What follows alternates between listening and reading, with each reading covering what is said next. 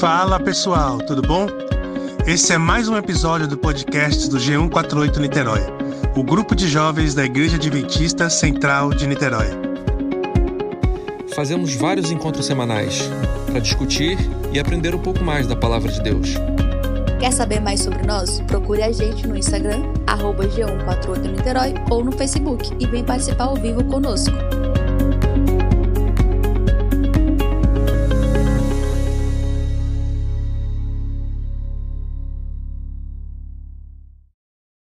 E aí, galera, mais um PG, livro Eventos Finais, capítulo 11, que tem como título Enganos Satânicos nos Últimos Dias. Estamos terminando ele. Talvez terminemos hoje. Então vamos à leitura. Satanás dá a impressão de que responde às orações dos santos. Satanás percebe que está prestes a perder a sua causa não pode iludir o mundo inteiro. Ele faz um último e desesperado esforço para vencer os fiéis pelo engano. Efetua isso personificando a Cristo.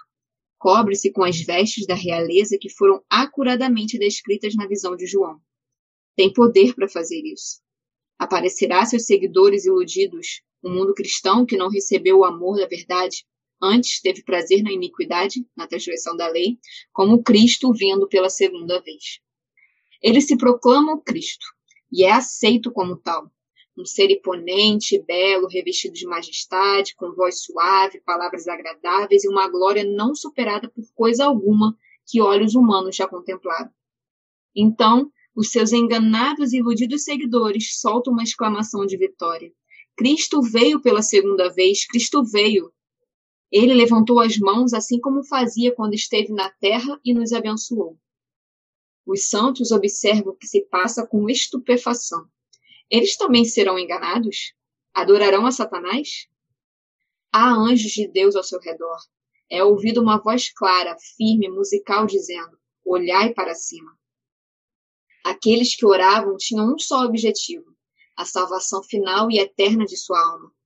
Esse objetivo estava constantemente diante deles: a vida imortal prometida aos que perseveram até o fim. Oh, quão sinceros e fervorosos tinham sido seus anseios! O juízo e a eternidade estavam à vista. Pela fé, os seus olhos estavam cravados no trono resplandecente, perante o qual terão de comparecer as pessoas vestidas de branco. Isto os impedia de condescenderem com o pecado. Mais uma tentativa, e então será usado o último ardil de Satanás. Ele ouve um incessante clamor de que Cristo venha, de que Cristo os liberte. Esta última estratégia é personificar a Cristo e fazer com que eles pensem que suas orações estão sendo atendidas. O que eu achei mais interessante aqui nesse, nesse trecho foi justamente essa última frase, por sinal, que fala que Satanás se utiliza da, desse anseio das pessoas de que Cristo vem, né, pelo mundo já está difícil de, de viver nele, e aí eles utiliza isso para poder fazer Cristo vir, né? Só que de forma enganosa, assim, aparecendo ele mesmo como Cristo. E isso é um engano tremendo, né? Igual você prometer qualquer coisa para alguém que queira muito algo, né? É, é bem triste isso. Só fazer um comentário rapidinho, que no. Acho interessante que no começo desse trecho fala que Satanás sabe da derrota, né? Ele já está fadado ao fracasso e tal. Mas ao mesmo tempo ele sempre está tentando uh, enganar e levar à perdição o máximo, uh, máximo de pessoas possíveis, né?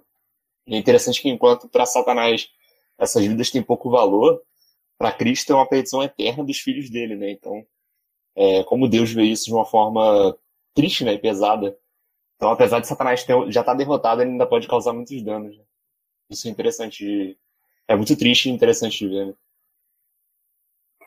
É, acho que mostra um desespero dele, né? Assim, nos últimos tempos. Ele tá, tipo, apelando, né? Fazendo qualquer coisa que ele puder, já que ele já conhece o que vai acontecer, né? Também, né? Aí ele tá apelando para qualquer coisa, né? Sim, sim.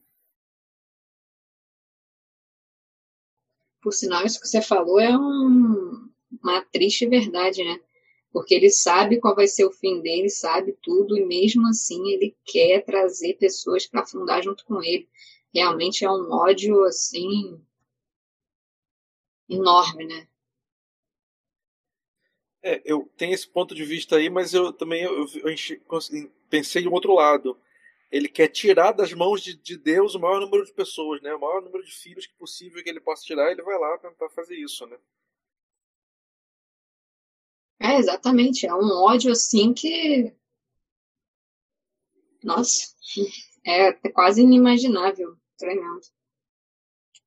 E, e sabe qual é a pior parte de tudo isso? É que às vezes a gente troca todo o amor que a gente recebeu de Deus por coisas tão pequenas. Não, é verdade. Mas que é o perigo também é da gente tem essa questão de você estar tá numa vida ali ligada a Deus e você ter alguns percalços, né? Você ter os pecados, normal, todo, todos nós temos. Mas também tem aquela questão de que, falando assim, na visão do inimigo, eu acho que ele olha para os filhos de Deus e pensa.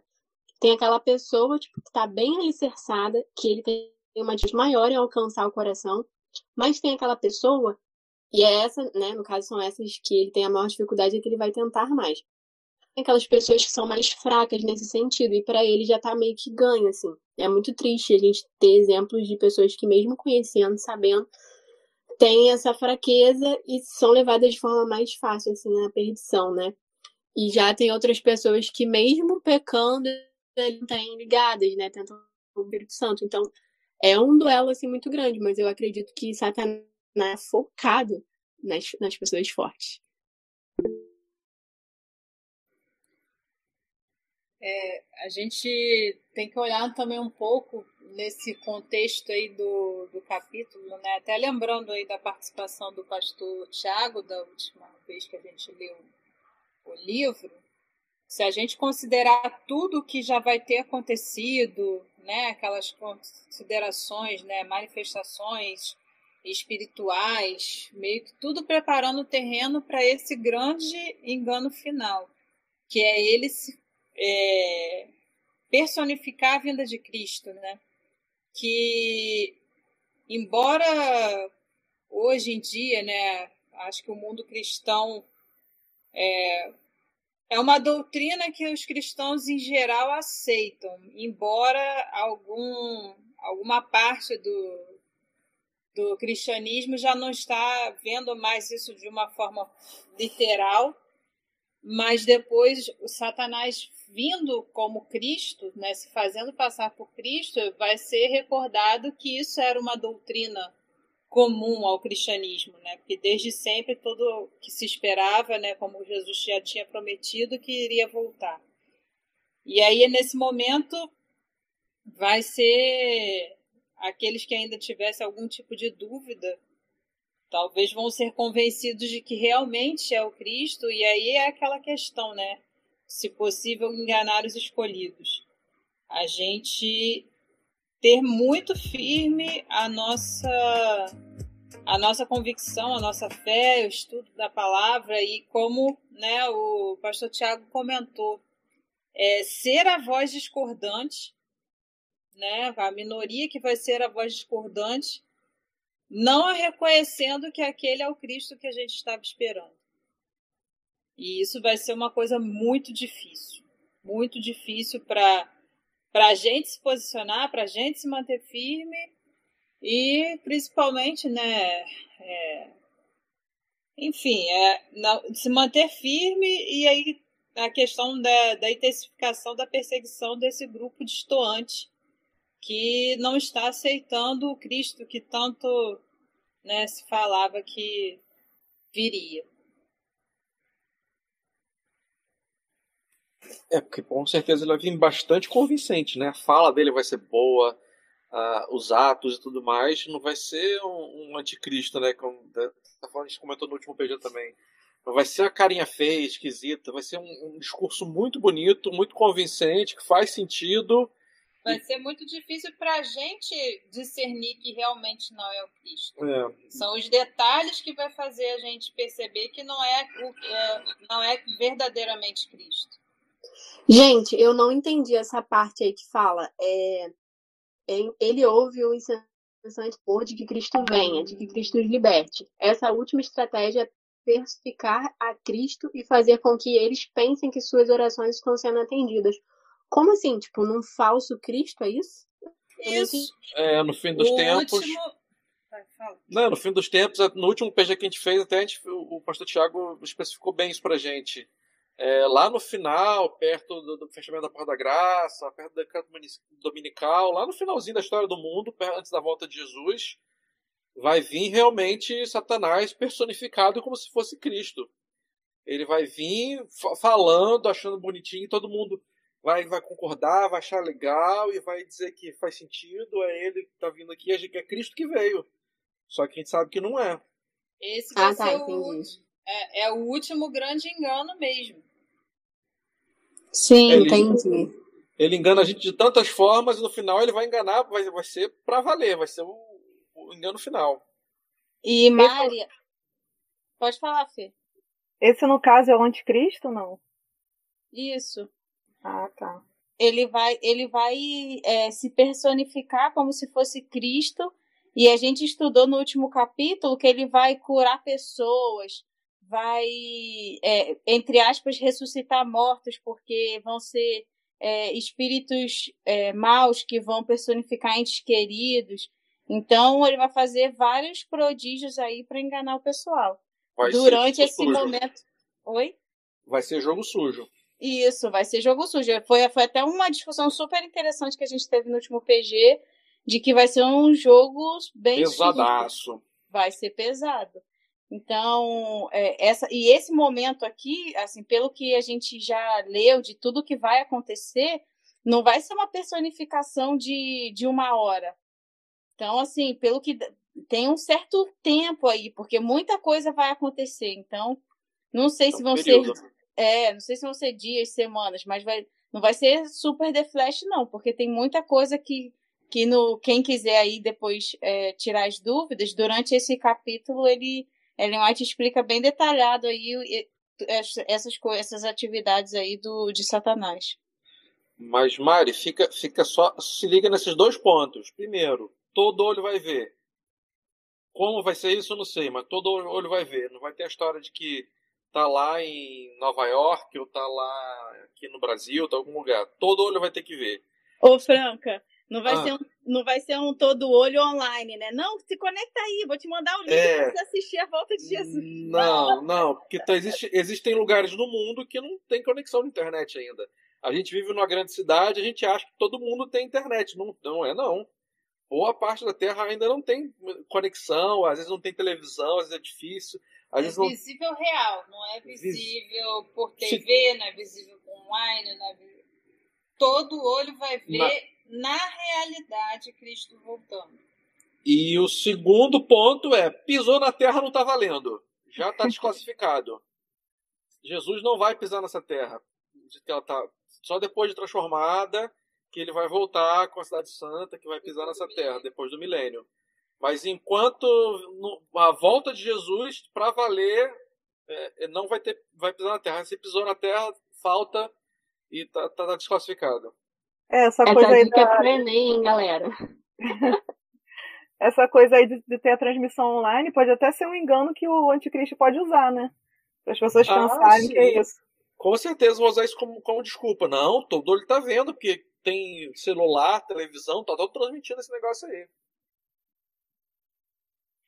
Tem um líder religioso, não sei se vocês já ouviram falar, que é o Sai Baba, que é indiano. E parece que esse cara, ele materializava coisas, sabe? Tipo, objetos. Ele era um cara, assim, bem... Sei lá, fazia umas coisas sobrenaturais, assim. Bem sinistro, assim. Eu lembrei só- disso agora. E também lembrando assim que a Mari perguntou se é o anticristo, porque o Tiago estava falando que a original da a origem da palavra anticristo não é necessariamente que é alguma coisa contrária a Cristo, né? Porque até falei, não vai chegar um cara lá com a cara vermelha, com cheirando enxofre, com um chifrinho, porque ele é contrário a Jesus Cristo. E se o- os cristãos é, seguem a Cristo, vai chegar alguém falando que os cristãos estão errados. Não, não é isso. É que anticristo é no lugar de Cristo. O anti, essa palavra, esse prefixo, significa no lugar de. Então, assim, é alguém que vai parecer muito com Cristo, vai enganar muita gente, vai, vai, vai enganar geral. Então, esse anticristo não quer dizer que é alguma coisa ruim, alguém que é mal, que vai estar tá na cara que, que é contra. Ela vai, vai parecer que de fato é uma coisa boa. Anotou aí, né, Mário, os dois pontos? Tô, tô aqui. Mais alguém, pessoal? Acho que podemos seguir. Então, então bora. Pati, vamos pro, partir para o próximo. O próximo é como a falsificação difere do que é genuíno. Aí, ó, ó, já dentro do que a gente estava comentando. Então vamos para o próximo. O que é de verdade? O que é Xing Ling? Como a falsificação difere do que é genuíno. Não será permitido a Satanás imitar a maneira do advento de Cristo. Satanás se apresentará personificando Jesus Cristo e realizando poderosos milagres, e os homens se prostrarão e o, e o adorarão como Jesus Cristo. Ser-nos-á ordenado adorar este ser a quem o mundo glorificará como Cristo. Que havemos de fazer? Dizer-lhes que Cristo nos acautelou contra semelhante adversário, o qual é o pior inimigo do homem mas afirma ser Deus, e que quando se der o aparecimento de Cristo, isso será com poder e grande glória, acompanhado por miríades e miríades de anjos, e quando ele vier, lhe reconheceremos a voz. Satanás está procurando conseguir toda a vantagem. Disfarçado de anjo de luz, percorrerá a terra como taumaturgo. Com bela linguagem apresentará sentimentos sublimes. Falará boas palavras e realizará bons atos personificará Cristo, mas num ponto haverá notável diferença. Satanás apartará as pessoas da lei de Deus. Não obstante, imitará tão bem a justiça que, se fosse possível, enganaria os próprios eleitos. Cabeças coroadas, presidentes, governantes, em altos postos curvar-se-ão ante suas falsas teorias. Ou seja, vai ter uma diferença aí, né? Não vai ser, vai, não vai ser tudo igualzinho, apesar de ser bem parecido. Até como a Carol falou, né? Isso realmente dá a entender que não vai ser uma coisa de pouco tempo. É, vai demorar um determinado tempo e que e aí ele vai te dar mais detalhamento, né? Que ele vai estar tá falando contra algumas coisas que estão na palavra de Deus. E Cristo não se contradiz, né? Se ele já já estipulou é, na sua palavra algumas coisas, ele não vai chegar agora dizendo que é, é o contrário do que ele já tinha dito. Ou não é bem isso. Ou não é bem isso. Então, é, isso é uma coisa que ela chama atenção, além dessa questão do detalhe que a Alexandre falou de pisar na terra, coisa assim, mas o foco também de não, estar contra aos ensinamentos da palavra de Deus. Mesmo aparentando uma questão, é, uma aparência de piedade e de justiça. Cara, eu fui procurar a tradução, o significado dessa palavra aí, taumaturgo. Eu, eu também fiz a mesma coisa aqui, eu tô com a aberta ah, aqui. Aí tá falando, né? É, pessoa que realiza milagres e tal. Tipo, tido um santo, né? Capacidade de um santo ou paranormal. Fazer é. milagres. Aí eu fiquei, que palavra é essa? Aí eu fui lá olhar. Cara, tenso. Mas a dica do não pisar na terra eu acho que é a melhor de todas, porque, né, meio assim, no capítulo, esse capítulo ele fala que não vai conseguir é, copiar o advento, né? Tipo, os mesmos, porque até porque a gente nem sabe como vai ser, né? Só Deus sabe como vai ser, como que vai ser a entrada triunfal dele. Mas, no caso, Satanás vai trazer um merchan, uma cópiazinha. Merchan não, gente, esquece a palavra, tô viajando. Tentar fazer uma cópia mesmo. Um plágio.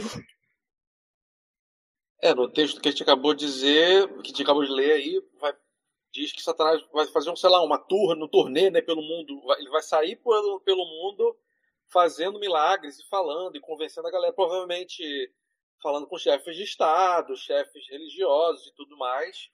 ele deve fazer essa turnê por aí. Então, Jesus não vai fazer isso, né? Jesus vai vir em poder e grande glória, vai ficar paradinho ali, nós vamos subir até ele e já partimos. Não vai ter nada dessa história, não vai ter nenhuma realização de Jesus aqui na Terra, nada vai estar acontecendo aqui não. Se começar com essa história, já sabe que é, que é, que é fake. Fake news. A maior fake news da história, né? E vai ter gente caindo, muita.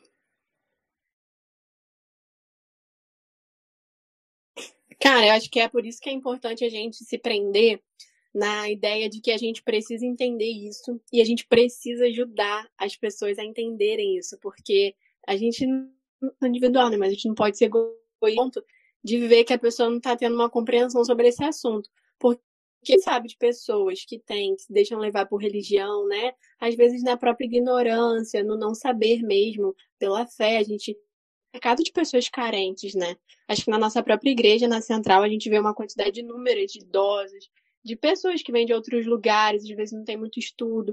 Acho que a falta de conhecimento traz isso, traz essa, esse problema pra gente. Então é, é importante a gente também pensar que precisa explicar essa, esses eventos finais, né? Porque eu mesma, eu me considero uma pessoa muito pouco, pelos anos que eu tenho de igreja, sabe? E isso é muito ruim, porque se a pessoa quiser falar alguma coisa e me persuadir, se eu não souber, óbvio que eu vou. Tá, tudo bem, não sou tão fácil assim de ser persuadida, mas isso pode acontecer. É, responsabilidade, né, que a gente tem como cristão, tanto para os de fora e acho que mais ainda para os nossos irmãos que estão lado a lado não, com a gente, né? A gente sabe da verdade, a gente tem que falar para eles sobre, sobre essas coisas todas. Porque, assim, para saber o que é mentira, você não precisa saber quantas mentiras podem existir. Pode existir mentira A, B, C. Não, eu sei da verdade. Tudo aquilo que difere da verdade já se enquadra como mentira. E é isso que a, que a, que a Mari falou realmente é, é importante, assim. E é uma responsabilidade muito grande nossa quando a gente tem esse conhecimento, a gente tem que falar para os outros, tem que explicar para eles, para todo mundo estar é, tá ciente não ser enganado, né?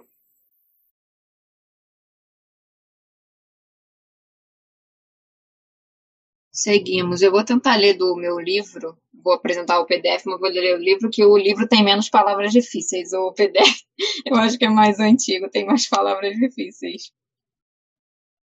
Vou colocar aqui, vou passar ao mesmo tempo. Serão realizados milagres. Enfermos serão curados à nossa vista.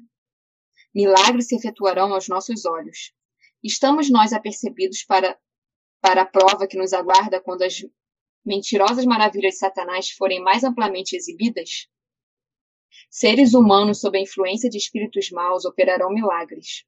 Eles farão com que as pessoas fiquem doentes mediante lançarem sobre elas encantamentos, removendo-os depois de repente, levando outros a dizerem que a pessoa doente foi miraculosamente curada. Isso Satanás tem repetidamente feito. Cenas assombrosas com as quais Satanás está intimamente ligado ocorrerão em breve. A palavra de Deus declara que Satanás operará milagres, fará com que as pessoas fiquem doentes e depois, de repente, removerá delas seu poder satânico. Serão consideradas, então, como curadas. Essas obras de cura aparente levarão os adventistas do sétimo dia à prova. Satanás pode, por meio de uma variedade de enganos, efetuar prodígios que parecerão genuínos milagres. Ele esperou fazer disso um elemento de prova para os israelitas ao tempo de seu livramento do Egito. Eu adorei esse trecho porque me esclareceu muita coisa.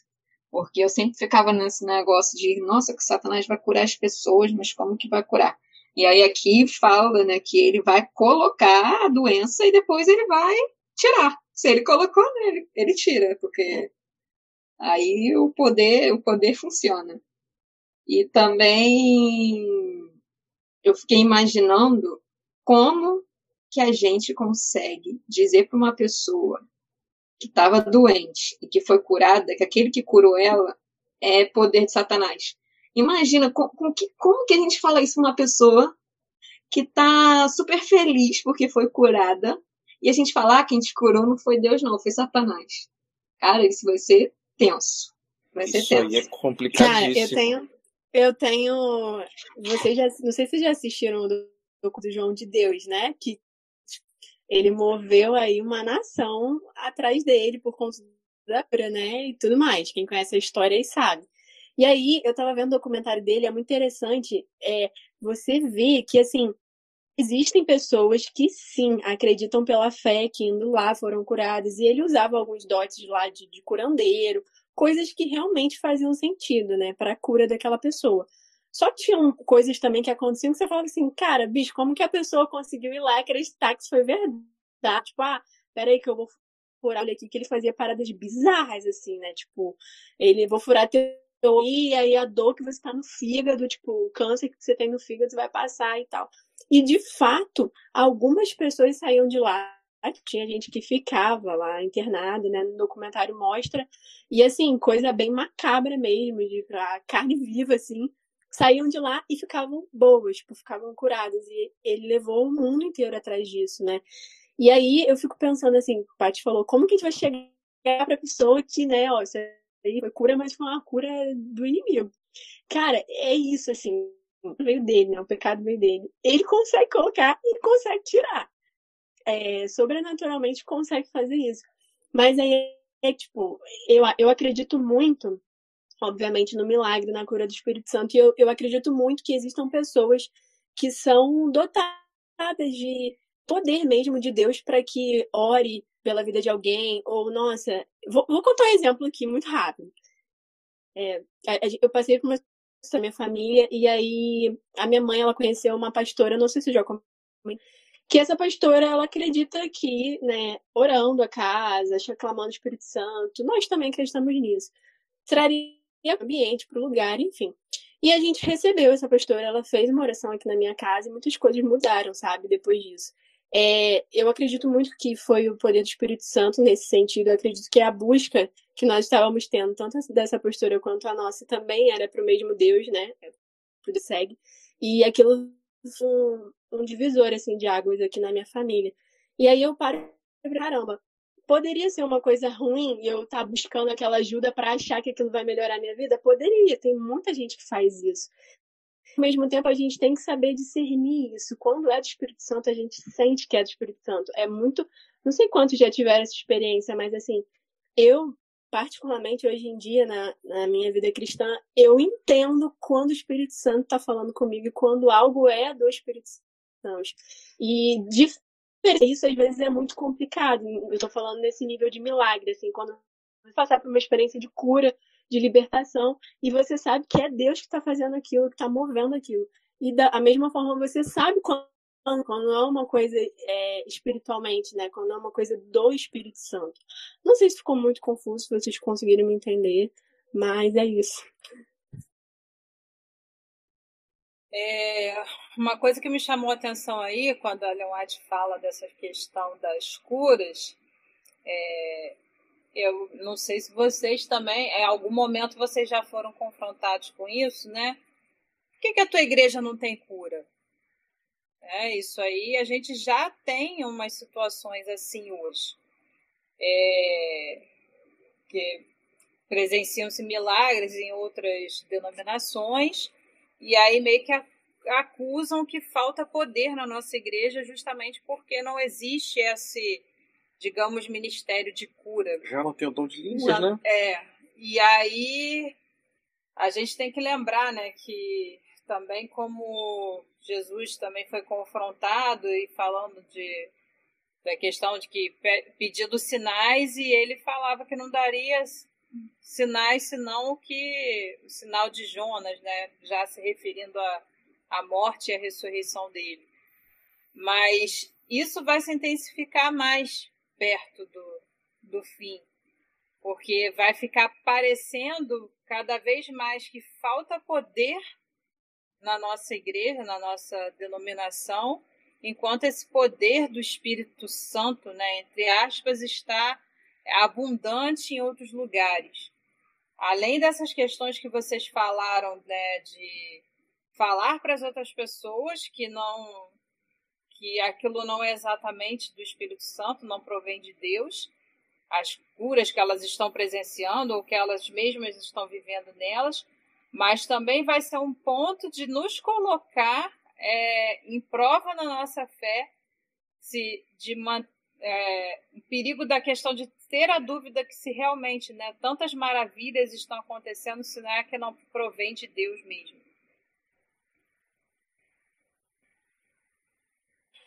Tem uma coisa que eu, assim, que eu sinto falta, não vou dizer. Eu acho que falta ainda, claro, muitas coisas na nossa igreja. Nossa igreja não é perfeita.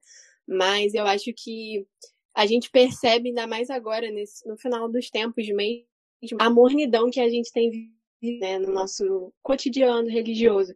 E aí eu paro para pensar assim, muito bom quando você encontra em, em alguém o Espírito de Deus, mas de uma forma assim que você olhe para aquela pessoa e você fala assim, cara, poder que essa pessoa transmite, sabe? Que, que mansidão, que espírito bom que essa pessoa tem. E assim, eu eu fico triste em dizer isso, que eu não, não sinto muito isso hoje em dia, sabe? Assim, ao nosso redor, na nossa igreja. E quando a gente acha alguém assim, ou encontra alguém, a gente fala, que pessoa fervorosa. Eu até falo que oração é uma coisa que mexe muito comigo. E quando eu vejo uma pessoa fazer que eu consigo me elevar de uma forma assim, caraca, eu alcancei o céu, eu fico muito feliz, porque normalmente eu tô na igreja, né? Estava frequentando mais presencial, fechei o olho, ah, fiz uma oração, feliz sábado, amém, acabou. Cara, eu não senti o Espírito Santo ali, sabe? Eu não consegui alcançar aquele, aquela coisa celestial. E aí eu fico pensando assim, a gente está tão acostumado a cair nesse ponto de rotina, então da gente não buscar mesmo não tem palavras edificantes e fortes para falar com o outro, para fazer um e até mesmo para nós mesmos, no dia a dia, tipo, acordar e fazer uma oração e pedir o Espírito de Deus naquele dia, sabe? E aí, quando eu vejo, eu fico em ver quando eu encontro pessoas assim, que eu falo, cara, essa oração me tocou. E isso é uma coisa também que às vezes eu, por exemplo, se a pessoa chegar e falar assim, Mariane, vem aqui na minha casa e faz uma oração aqui, cara, eu vou fazer uma oração, mas não não acredite na minha oração. Mas eu não acho que eu tenho uma oração, nossa, uma oração fantástica, sabe? Mas eu acho que de, de todas as maneiras que a gente que o Espírito Santo pode trabalhar com a gente, seja numa música, seja no, no jeito de orar, eu acho que a gente precisa intensificar isso. Vou dar um exemplo que é, tipo, Franca, né? Quando ele fazia ali a direção do ministério. Cara, o louvor da igreja era uma coisa surrealmente linda, sabe? E quando a gente tem essa condição e a gente tem essa ciência de que, cara, eu consigo ter esse dom para essa coisa aqui, eu vou fazer isso bem, para que isso ajude outras pessoas, isso é tão lindo, tão edificante. Só que a gente vai se perdendo no caminho, eu acho, entende? E buscar isso, buscar em Deus é muito importante. A Mari estava falando, eu, eu, eu, penso igualzinho, assim, você fica, nossa, é, é legal encontrar pessoas que você se inspira e, e, e, olha assim, mas também eu comecei a pensar por outro lado, né? A gente tenta enxergar isso nos outros, a gente, às vezes a gente não tenta ser essa pessoa, né? Que tem um contato tão íntimo com o Espírito Santo, que às vezes uma simples oração que não pode estar tocando outras pessoas, mas se eu estou aberto a sempre estar falando com Deus e meu diálogo com o Espírito Santo e tudo mais, pode ser uma oração simples, pode ser uma música simples que não toca a maioria, mas se eu estou aberto a isso, eu estou disposto a, a, a usar qualquer momento uh, ah, para me comunicar com, com Deus e com o Espírito Santo, eu posso é, sentir tocado e, e, ser um momento especial, né? É porque a gente sempre acaba jogando para os outros. Eu, eu, Mário estava falando, eu estava, eu tava me reconhecendo na história. Não é que legal. É, é mas, mas é, mas é. Não, e tipo Quando assim, acho que tem que encontrar aquilo que a gente faz bem para Deus. Tipo assim, nossa, eu sei que eu faço uma oração muito boa. Tipo, eu tenho convicção de que eu faço muito boa. Um exemplo, tá, gente? E aí eu vou fazer oração para essas pessoas, entendeu? Ah, tipo, eu não oro legal, mas, cara, eu canto muito bem. Eu sei que Deus me deu essa voz, então eu vou fazer isso para tocar outras pessoas. É, minha mãe, ela se rebatizou esse ano, né? E minha mãe, ela é toda voltada pro lado pentecostal. Muito engraçado, gente. E falou, Mariane, eu eu vou pra igreja, mas eu vou voltar pra igreja para visitar a casa de um e um, bater na porta de orar pela cura das pessoas, de orar pela família das pessoas. Minha mãe, ela tem essa visão, sabe? Eu falei, ótimo, seja essa pessoa. Eu já não tenho esse daí eu vou procurar outra coisa. Cara, se eu consigo fazer as artes aqui, mexer aqui no Instagram, papapá, vou fazer isso para alcançar o máximo de pessoas, entendeu?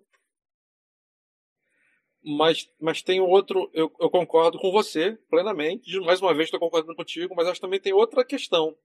Eu acho que quando você se dispõe a fazer é, o trabalho, mesmo você não sendo o seu dom ou não sendo aquilo, ele te capacita. Aí voltando à história que você comentou aí do Ministério de Louvor, né?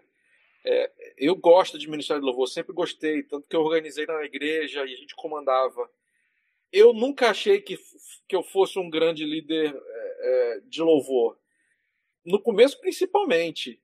Mas, assim, por falta de alguém melhor para fazer, de alguém que tivesse o um mínimo de. Porque, assim, é uma coisa muito nova na igreja, né? Quer dizer, sim. Tinha 10 anos de ministério. Então, há 10 anos atrás, não se usava muito, quer dizer, 10, já acabou faz uns 3, 4 anos. Então, quase 15 anos atrás, é, não tinha muitas pessoas. E, tipo assim, eu orava e, e tinha. E realmente eu nem sentia que dia, tem dia dias que parece que a igreja respondia melhor e tudo mais. Mas eu me dispunha a tentar fazer alguma coisa, orava a Deus e me colocava nas mãos dele. Uh, e aí, se você está realmente disposto, o Espírito Santo vai te usar. Então, como eu falei, não era todo sábado que, que tem dia que realmente você não parece que não está no clima, alguma coisa assim. Mas se você de fato para, você consegue estar no clima e se entregar nas mãos de Deus, ele vai te usar de alguma forma.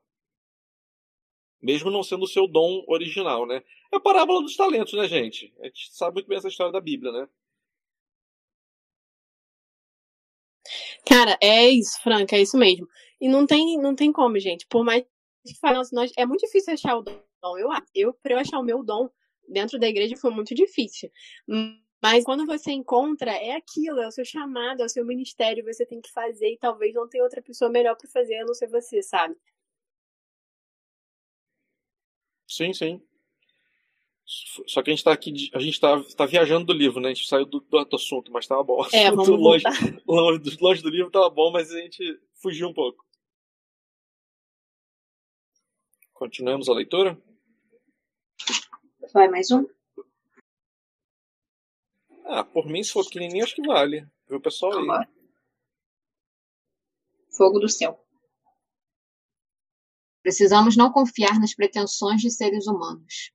Eles podem, como Cristo descreve, professar que operam milagres, curando doentes.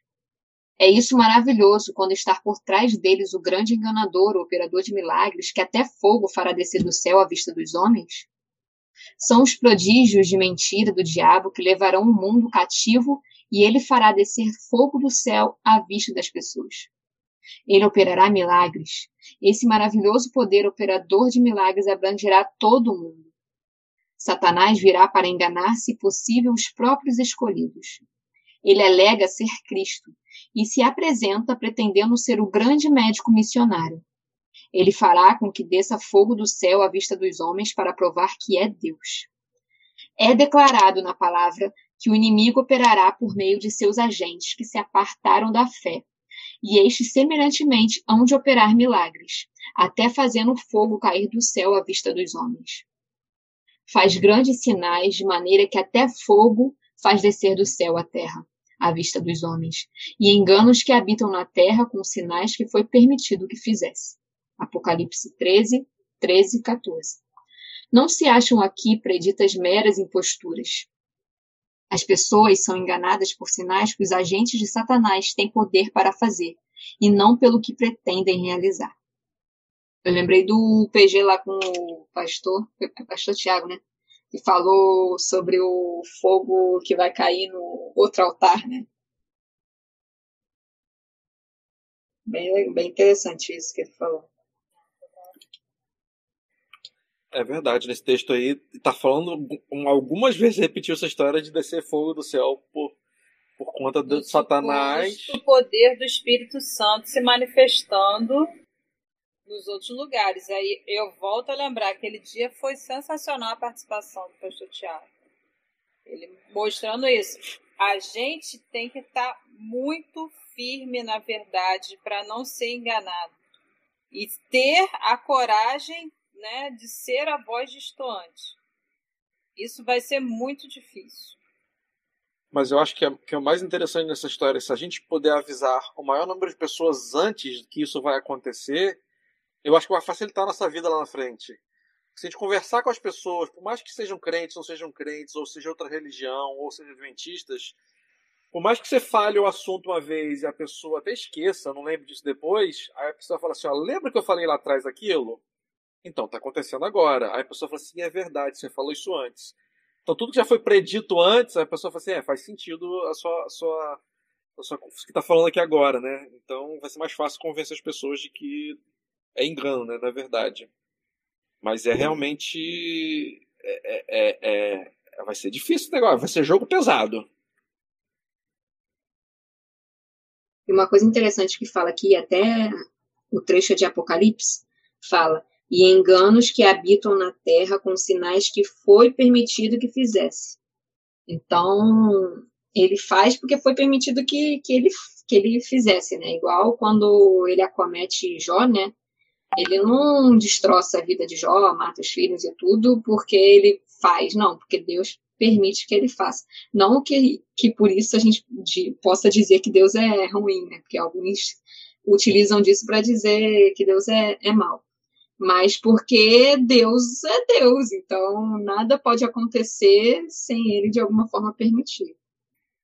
É, eu acho que ele quer ver se a gente realmente vai seguir as escrituras, né? Vai ler direitinho, né? Os detalhes e tudo, porque quem tiver lido, né, e guardado, vai saber se é verdade ou não, né? É, você fica pensando, para que passar por isso, né? Mas assim, é parte do processo. Infelizmente tem que ser assim. Quem é filho de Deus, quem é trigo, vai começar ou fica na peneira, ou se não for joio, tu cai, leva pelo vento e é enganado pelo, pelo erro. Então Deus vai permitir que isso aconteça para que comece o processo ali de, de saber quem são os filhos dele, quem conhece a verdade, conhecem ele e não se deixam levar por, por, por falsos, falsos enganos. Deus não pode correr o risco de, de ter outro é, outro pecado de novo, né, brotando. A gente vai continuar depois da volta de Cristo, a gente vai continuar livre. Então, mas cada pessoa vai ter escolhido o lado que, que vai estar. Então, tudo isso, como o Franca falou, faz parte do processo para realmente é, fi, ficar, né, pensando nesse, nesse processo aí de, é, como Franca estava falando aí, separar o joio do trigo, é, vai ser parte desse processo para separar exatamente quem realmente quer e quem não quer. Então, é, isso, isso faz parte, todo esse processo aí. É, não só por nós, né? Eu acho que eu acho que o nosso eu acho não, o nosso testemunho vai convencer a outros do nosso lado, né? As pessoas que vão conviver com a gente, que conhecem quem nós somos como cristãos, como, como pessoas, cidadãos e, e como nós nos portamos. Pô, se o Alexandre ou se a, a Carol, se, pô, a pessoa é uma pessoa legal e tudo mais, ela está se comportando, ela tá, tá falando que não é bem isso. Por mais que a pessoa não tenha fé nenhuma e tudo mais, ele vai parar a pensar. A Carol fala assim, ó, não é bem isso, não é Jesus, é um engano. A pessoa, pelo menos, vai parar a pensar e com o nosso testemunho alguns poderão eh, nós poderemos ajudar a salvar algumas pessoas, né? É que vai ser nesses momentos finais também de, da, da nossa história aqui na Terra que muitos da igreja invisível, né, a gente já comentou isso antes, né, em capítulos anteriores, que vão realmente se unir, vão se juntar, sair da, da vai despertar essa igreja, né, invisível que está pessoas que estão em outras igrejas, pessoas que são ateias, pessoas que têm qualquer outro tipo de religião ou, ou não acreditam em nada e vão entender o que, que é a verdade, né? Porque ela vai estar, tá, assim como o engano vai estar tá muito claro, a verdade também, por outro lado, vai começar a estar tá cada vez mais clara, porque vai ser muito um, é, é, é um lado contra o outro, não vai ter meio termo.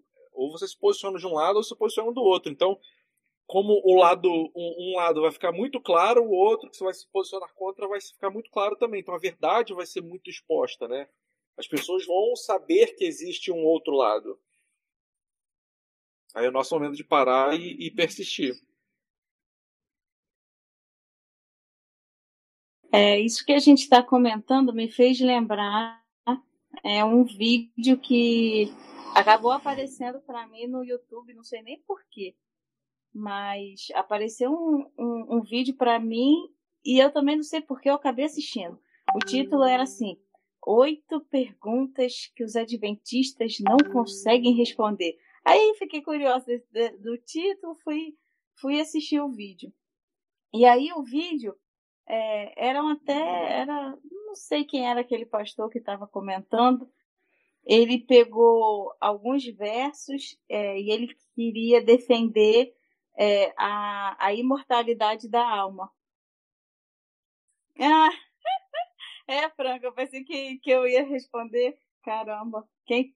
algumas coisas foi, foi na minha cabeça foi fácil de responder, outras eu, eu precisaria ter, estudado, saber mais para poder responder, pelo menos na minha cabeça. É, e aí, por que, que eu estou comentando desse vídeo? Porque o vídeo em si, é, para mim, não, não fez muita diferença em termos da minha fé e do que eu creio. Mas uma coisa que me chamou muita atenção foram os comentários das pessoas. É, a quantidade de pessoas agressivas que se dizem adventistas respondendo o vídeo, eu fiquei impressionada. E aí eu, eu, eu me lembrei de alguns episódios de, de até mesmo pessoas famosas que acabam é, deixando de se aproximar de nós, de nós que eu digo da igreja, de, de certa forma, pela nossa postura. Então, eu fiquei bem triste vendo esse vídeo, como que as pessoas foram é, soberbas e, e, e, mal criadas com os comentários do é, com os comentários do pastor. Então, assim, cara, não é desse jeito que ninguém vai ser convencido, sabe? Tudo isso que a gente está estudando, se a gente usar de forma agressiva para querer convencer o outro, é, ainda mais da forma, dependendo de como é feito, pelo contrário, a pessoa vai ficar com mais raiva ainda e vai cada vez mais se afastar. Então eu fiquei no final foi muito triste assim de ter visto a postura assim. É, pouquíssimas pessoas falaram: "Ah, Oi, tudo bem? Vamos conversar. Eu tenho alguns posicionamentos é, que podem te ajudar a entender esses assuntos e tal. A maioria ficou de deboche e uns comentários tão pesados, assim, chamando o pastor de, de infantil, de que ele precisava mais estu estudar a Bíblia, que ele não entendia nada. Então, assim, foi. Eu fiquei bem triste, assim. Então, que a gente é, pegue tudo isso que a gente está aprendendo e se coloque com se coloque com é, para receber o Espírito Santo para passar essas informações com sabedoria porque se a gente não tiver a gente vai mais afastar as pessoas do que levá-las para Cristo mas geralmente esse, esse, ar de deboche, ar de superioridade é de quem se acha demais assim, mas não tem de fato argumentos sérios. Porque se as pessoas soubessem de fato argumentos sérios e, e calçados contra as coisas que o pastor fala assim, ó, oh, não discordo de você, tem esse esse ponto que na Bíblia diz isso, diz aquilo outro, aquilo, e, e rebatendo assim, obviamente cordialmente, explicando, não atacando o pastor, né, o, o do vídeo, né? Acho que é importante, por isso que é importante a gente saber de fato explicar aquilo que a gente crê, né? E assim, as crenças adventistas são tantas, né? Como cristãos e como adventistas, a gente tem tantas crenças fundamentais que eu não sei explicar todas elas de cabeça, assim, dizer para você e, e sair falando, eu creio nisso por conta disso, porque aquele texto aqui que está linkado com aquele outro, que o contexto. Eu não vou saber contar a história toda. Mas é importante a gente saber esse tipo de coisa. Cada vez mais, né? E no futuro a gente vai precisar é, ter ainda mais firmeza naquilo que a gente acredita para poder contar para as pessoas né, o que, que é a verdade. É por isso que é tão, é tão bom a gente estar tá fazendo o que a gente está fazendo agora, né? Poder estudar aqui, discutir esses assuntos, entender o que está na nossa frente, o que está por vir, né? E, e tá ligado. Mais alguém? Ia perguntar se a gente, se a gente termina ou se continua. Por mim, eu vou até amanhã. É... Olha, eu tô aqui, falo, não falo, falo, não falo, falo, não falo. É, Carol, é, concordo com você e boa parte que é essa questão né, da nossa postura de como a gente se coloca, às vezes pode se dar mais um mau testemunho do que né, aproximar. Realmente nada explica o que é essas pessoas partirem para um ataque lá na defesa da fé como se elas atacando outras pessoas. Mas a gente também tem que tomar um cuidado é, nessa questão, porque se a gente parar para pensar também, por que, que o pastor tem que falar exatamente num ataque direto a uma doutrina de uma outra religião, de uma outra igreja? Ele pode pregar aquilo que ele acredita, mas sem ficar citando credos de A, B, C, D, E, entendeu? Sei se eu estou me fazendo entender claramente. Eu não estou dizendo que isso justifica o que as pessoas fizeram, porque é claro que um erro não justifica o outro, mas eu também entendi aí que nesse vídeo não foi uma postura legal da postagem dele, porque da forma é, você tá botando, a gente não pode errar igual eu falei. Um erro não justifica o outro, foi o que eu falei. Nada justifica as pessoas, porque se a gente está realmente imbuído do Espírito de Cristo, a gente não vai atacar é, outras pessoas, e ainda mais dessa forma como você falou aí de ah, que tem que estudar a Bíblia, que isso, aquilo. Isso aí eu não estou colocando dessa forma. Mas, por outro lado, também foi um ataque que foi feito. O que a gente tem que pedir é discernimento do Espírito Santo para saber lidar com essas questões.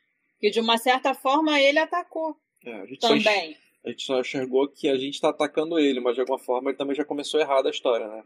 É, é disso que eu estou falando. Então, é, volto a dizer, não justifica, até porque acaba dando um péssimo testemunho ficar essa reverberação na postagem dele dessa forma ofensiva. Até porque é, Cristo não precisa de, de defensores desse nível. Mas assim, a gente precisa realmente é, enxergar um pouco mais também isso, assim, pedir ao Espírito Santo para dar esse discernimento para gente, para saber lidar com essas situações, não agir dessa forma, até por conta dessa dessa questão, assim, porque de se posicionar, né? Porque se ele estava falando, né, de atacando frontalmente uma doutrina, coisa dessa igreja, mas sendo de uma forma polida e que mostre conteúdo e embasamento bíblico mostrando as contradições daquilo que ele estava pregando, entendeu? Porque também não foi legal a postura dele de um ataque frontal. Não é uma coisa também que a gente pode dizer que vem do Espírito de Cristo você ficar condenando o que outras pessoas creem da forma como outras pessoas creem, entendeu? Como mais um ataque. Pelo menos foi meu ponto de vista enquanto você estava falando. Mas eu acho que ele conseguiu o que ele queria, né? Ele queria é, ele like e engajamento. Mais. Exatamente. É, nesse ponto acho difícil, por exemplo, a gente quer evangelizar uma pessoa de outra religião e aí chega uma hora que é, você vai ter que, né, vai confrontar, né, o que a pessoa acha com o que está na Bíblia. Aí você também não passar como um intolerante, né? É uma situação um pouco diferente, né? Porque, sei lá, não é dentro da igreja, mas também é complicado, né? Da gente não ser tomado como intolerante, porque vai falar que, ah, não, a Bíblia tá falando isso, então você tá errado, sabe? Eu acho isso muito complicado, assim, de como evangelizar. Eu, eu acho que essa, essa, essa, essa preocupação faz sentido, mas eu acho que a nossa preocupação tinha que ser outra é, a gente tem que falar a verdade, mas toda vez que falar a verdade, o Espírito Santo me guia. E se colocar nas mãos do Espírito Santo. Porque quando o Espírito Santo fala através da gente, pode parecer errado para o outro, pode ser absurdo, pode parecer intolerante para o mundo. Mas se você deixa o Espírito Santo, através de você falar a verdade, o Espírito Santo vai fazer da melhor maneira. Se ele não convencer através de você, do seu testemunho, do seu estudo com a pessoa, Aí esquece, a pessoa não vai entender mesmo. Mas eu acho que nosso objetivo é esse. A gente tem que, obviamente, começar um relacionamento, aquela história que a gente já conhece, né? Com as pessoas, né? Chegar junto e alguém que, que é evangélico também, vamos começar a falar das coisas que temos em comum e devagar vai acrescentando outras verdades, vai acrescentando luz maior, né? Mas se a gente coloca na mão, se a gente de fato coloca a mão Espírito, na, na, nas mãos do Espírito Santo, tem erro não. Você está fazendo o que tem que, você tem que fazer. E tem mais dois pontos aí, né? É, se a gente fala, é, em, como, a, como a, a, Vanessa falou, com embasamento bíblico, é, não, tem, não tem discussão, assim. É, e outra coisa, não é opinião sua. É, a gente está, a gente, é, na hora de, de, de um estudo bíblico, a gente está colocando o posicionamento da Bíblia. E aí a pessoa escolhe ou não se vai aceitar aquele posicionamento, mas é, não é um posicionamento pessoal. Ah, é um posicionamento. Ah, Carol pensa assim. Não. É como a, a, a é como é, é, como a Bíblia tá, foi escrita e como ela se revela para nós. Pessoal, mas. É, então, foi bom, então foi bom que reforçou então que eu fiz corretamente, então a forma que eu falei, né? Eu falei dessa forma com a pessoa quando eu estava dando estudo. Então acho que eu fui, fui pelo caminho certo. Ah, que bom, que bom. É. E, e estudo bíblico também se aprende. Às vezes você vai, vai explicar para a primeira pessoa e você fala, hum, isso aqui poderia ter falado de uma outra forma. E aí você vai melhorando as suas estratégias, os seus exemplos. Eu gosto de, de usar muitos exemplos do cotidiano para que a pessoa é, consiga fazer uma, melhores associações de alguns assuntos. Então você vai aprimorando a forma. Sim, sim. É, como Jesus fazia, né? Ele ia pegando a vida da pessoa, né, ali, e referências dela e tentar explicar, né? As coisas de acordo com o conhecimento que a pessoa tem, né? É exatamente isso mesmo. Paulo também era outro cara sinistro nisso, né? Ele sabia falar do certo para cada tipo de público que ele tinha, né? Muito show mesmo. Oremos. Quem ora pra gente terminar? Isso, pode orar, quem for orar. Sou eu que for orar, é? Eu acho que esse foi, foi um cargo que te deram. Beleza. Oremos. Obrigado, Senhor, pelo dia. Obrigado pela semana. Obrigado por mais um sábado, pela oportunidade de estarmos juntos aqui agora nesse PG. Obrigado por tudo que foi falado, que foi discutido, que foi aprendido. Que o Senhor continue falando com a gente, continue nos ensinando, que teu, teu Espírito, por favor, nos ensine a agir, nos ensine a lidar com as situações, nos, ensine a lidar com as pessoas, é, como alcançar pessoas, como falar com pessoas, como demonstrar quem somos, o que somos, o que acreditamos, como demonstrar quem é, quem tu és. Que a gente tenha essa capacidade, que o Senhor é que a gente não precise cantar bonito, não precise falar bonito, mas que a gente precise, que a gente, por favor, demonstre o teu caráter através do nosso. Esse é o principal. Fica com a gente hoje, fica com a gente sempre, abençoa as pessoas que estão aqui, abençoa este sábado, permaneça ao nosso lado de pé, em nome de Jesus. Amém.